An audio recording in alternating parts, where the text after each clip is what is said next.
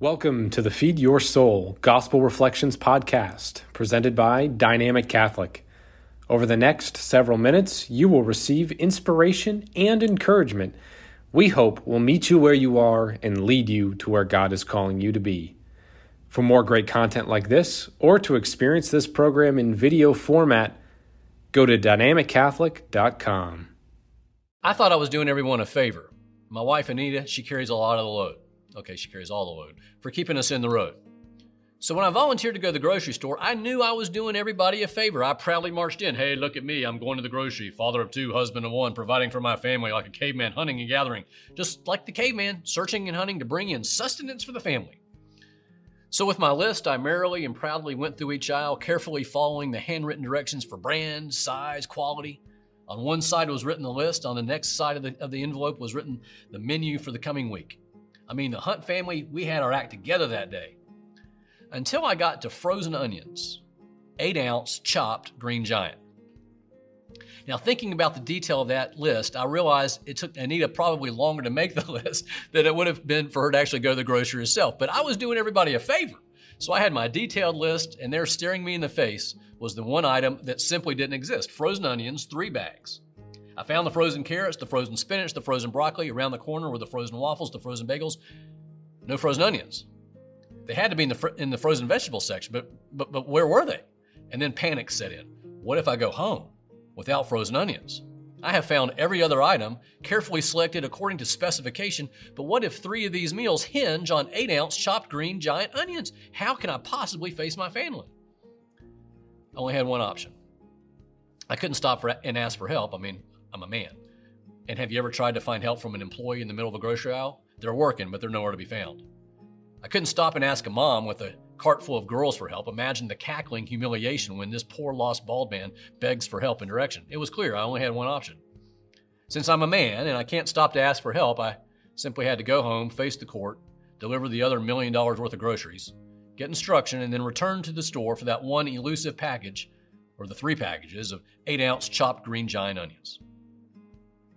As I moved through the checkout line, dejected, demoralized from not being able to complete my task, I looked around the store and what did I see? To, um, to my amazement, in every aisle stood at least one more man doing his household a favor. And more, every one of them was on a cell phone, getting instructions in the middle of the aisle, straight from the commander in chief herself. Cell phone in the grocery store. These men had outsmarted me. I was unarmed. I was helpless. There they all stood, cool and calm, chatting on their cell phones, each one safe in the knowledge that he wouldn't have to make a single decision for himself. Cell phones in the grocery store, cell phones in restaurants, cell phones in cars, cell phones in the middle of meetings, cell phones in the middle of recording gospel reflections, cell phones in the middle of intimate personal conversations, cell phones in the middle of Mass. I mean, are we really that busy? Unfortunately, the answer to that appears to be yes. We are that busy. We're always chatting, always accessible, always checking in, always in touch, and we are so, so proud of it. I think that's what Jesus is trying to help us understand with Mary and Martha today, don't you? Martha's not a bad person. She's not the enemy. She's just overwhelmed with noise and with life and probably with cell phones. Martha, Martha, you are anxious and troubled about many things. One thing is needful. Mary has chosen the good portion she's just like you and me if we're not careful. I mean, I met a fellow the other day who shared that his marriage was being impacted by the fact that his job required him to work 75 hours a week. I met folks on a mission trip who had to stop every day at the internet cafe in a third world country to check their emails because it just couldn't wait a day. I mean, everywhere I go, CNN, ESPN, it's on every channel. It's, I mean, it's everywhere. You can't even watch CNN while you're pumping gas at the gas station. And they've all got five things going on the screen at the same time, so in case whatever they have on isn't interesting enough. I can get the weather in San Antonio, get the score of the Blackhawks game, find out what Cisco's selling for, get the headlines from the Boise Gazette, and watch Wolf Blitzer talk all at the same time. I want all my information, any possible infinite, infinitesimal kind, and I want it now. We're too busy. We're overconnected. Distracted with so much information, we have no time for formation. And too often we're spiritually empty. We scurry about to keep ourselves busy and full, only to discover that the busier and fuller we get, the more frantic and empty we feel. Why? Because hurry and busyness may be the most dangerous enemies of your spiritual life. When you're too busy, you have no time to love God. To love God takes time, takes energy, takes passion, and it takes stillness. So, allow me to share with you three practical ways to rediscover Jesus right in the middle of your busyness as it threatens to swallow you whole, torn from Mary in the gospel today. One, read the Gospels 15 minutes a day. Or maybe just read the Gospel reading for Mass each day.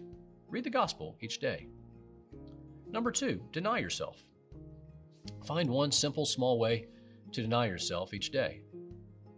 Or three, spontaneous prayer.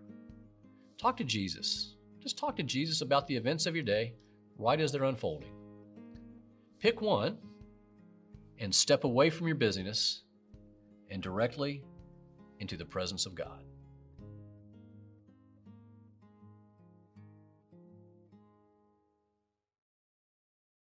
Thank you for listening. We hope this episode nourished your soul.